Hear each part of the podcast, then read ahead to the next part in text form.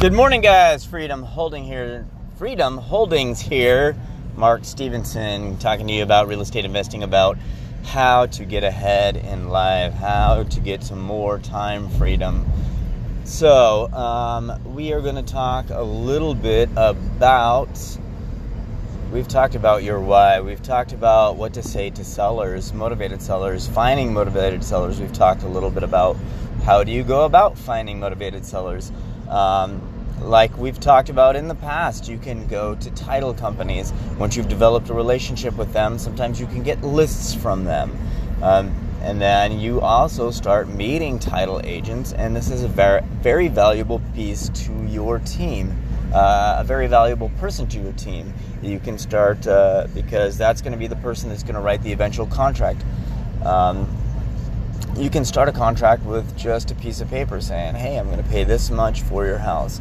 Hey, I'm going to give you $100 consideration for your house to put it under contract.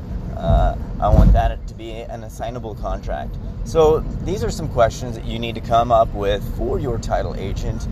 Um, is do they uh, will they do they know how to make it an assignable contract? Um, and talk with your home motivated homeowner when you're talking to them and just say, hey, I don't know what entity I'm going to take uh, possession of this house in. So, because of that, I'm going to make this assignable so that I can just assign this contract to myself later. And then you can assign that to whoever you want in the future.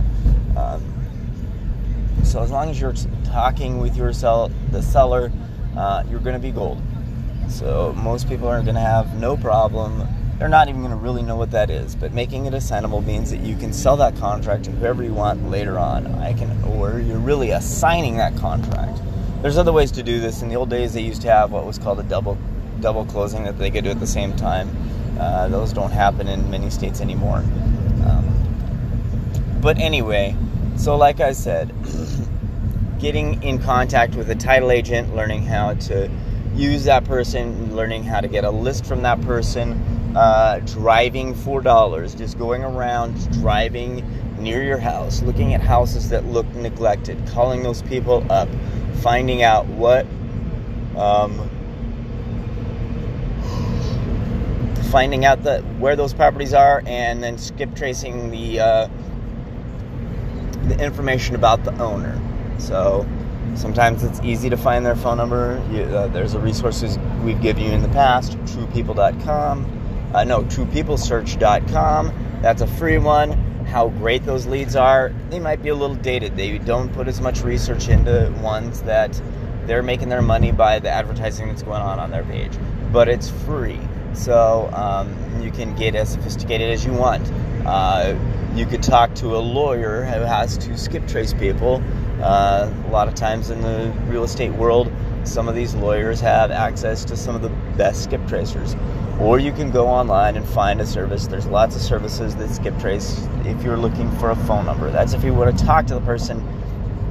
You can also just send a postcard that says, "Hey, hey John, Mark Stevenson here. I was in your neighborhood. I'm interested in your property." Put something like a little uh, you know, heart with God bless on the corner of it, even though maybe an atheist it's to piss off, you're to find little things like this that maybe will uh, get a higher return rate, that people will respond to your uh, piece of mail or whatever.